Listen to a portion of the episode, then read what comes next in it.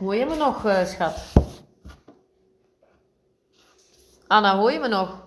Ja. Ja. Oké. Daar komt nog bij dat je als moeder zijnde, denk ik, als kinderen net geboren worden en als ze groter worden, dat je jezelf helemaal openzet. Dus dan is er eigenlijk geen eh, heilige tijd meer, een heilige plek waar je, die je moet vrijwaren. Tenzij een moeder, en daarom is dat zo fantastisch, haar kind eten geeft.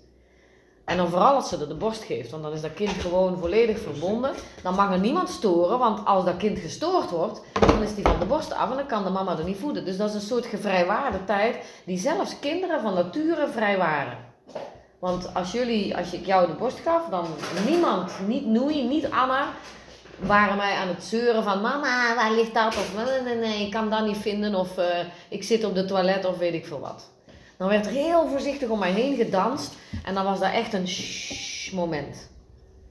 Een shh moment van ik zal dat maar niet storen, want anders gaat dat helemaal fout. En daar wil ik niet verantwoordelijk voor zijn, want ik, wil, ik zie dat dit heel belangrijk is. En dat is wat we volgens mij meer moeten gaan cultiveren in deze tijd. In deze tijd zeker, omdat we met z'n allen bovenop elkaar slip zitten. Heilige tijd. Heilige tijd, ja. Voor onszelf. Voor onszelf. En daarom ga je daar achter op die vlonder liggen. Want je weet als je daar boven in het zicht ligt, dat je ook niet gestoord wordt. Terwijl als je ergens in een hutje onderin ligt, kan er toevallig iemand voorbij komen die zegt, wat doe jij nou hier? Terwijl als je daar in het zicht gewoon op die vlonder in, in de zon ligt, ja, dat is, dat is zalig. Mensen kunnen naar je kijken en je hebt er geen last van. En soms vind ik het wel eens lastig hier Ja, in huis om een eigen sacred place te maken. Om zo'n, om zo'n, om zo'n vlotje te maken waarin je niet gestoord wordt. Eh, en ik wil de deur dicht kunnen doen, maar je kunt de deur niet dicht doen, want er zijn geen deuren. Maar zij hebben heilige tijd. Jullie hebben twee ze heilige op plekken. Kamer, op een Ja. kamer gaan zitten. Snap je dat? Jullie toch ook?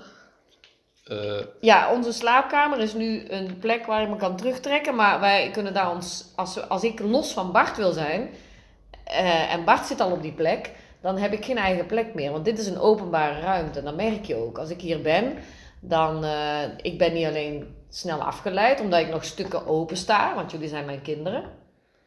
Dus mijn ruimte is dan volledig eh, open, of voor een groot deel open, waardoor ik gestoord word. Maar ik wil me ook blijkbaar laten storen, want ik wil ook beschikbaar zijn. Dat is het grote verschil tussen mij en Bart. maar los van elkaar moeten we ook eh, tijd of eh, heilige tijd hebben om te kunnen alleen zijn met onze gedachten. Hè. Jij zit alleen Ja. met je gedachten op je kamer, maar wij zitten daar met twee. En ik kan u verzekeren, als ik yoga aan het doen ben, dan moet er mij niemand niet, niet komen storen. En, en, en zeker Dan Esther. moeten we niet Zelfs als ik storen, morgens om vijf uur opsta en Esther vraagt, wat uur is het? Dan is het al, dan is het al, dan is mijn heilige tijd al half verkracht, zal ik maar zeggen. ik zei het niet. Wat uur is het eerst? Wat uur is het eerst? Zo zei ik het niet. Wat uur is het? Ik vraag sowieso niet, wat uur is het? Ik vraag, hoe laat is het? Dat is nog erger. Dus ik zei, hoe laat is het? Zei ik vanmorgen. Dat is een iets andere toon als, wat uur is het? Maar dat is wat Bart hoort, want ik prik in zijn Heilige, heilige tijd. tijd. Ik kwam toen op het idee. Ik kwam gewoon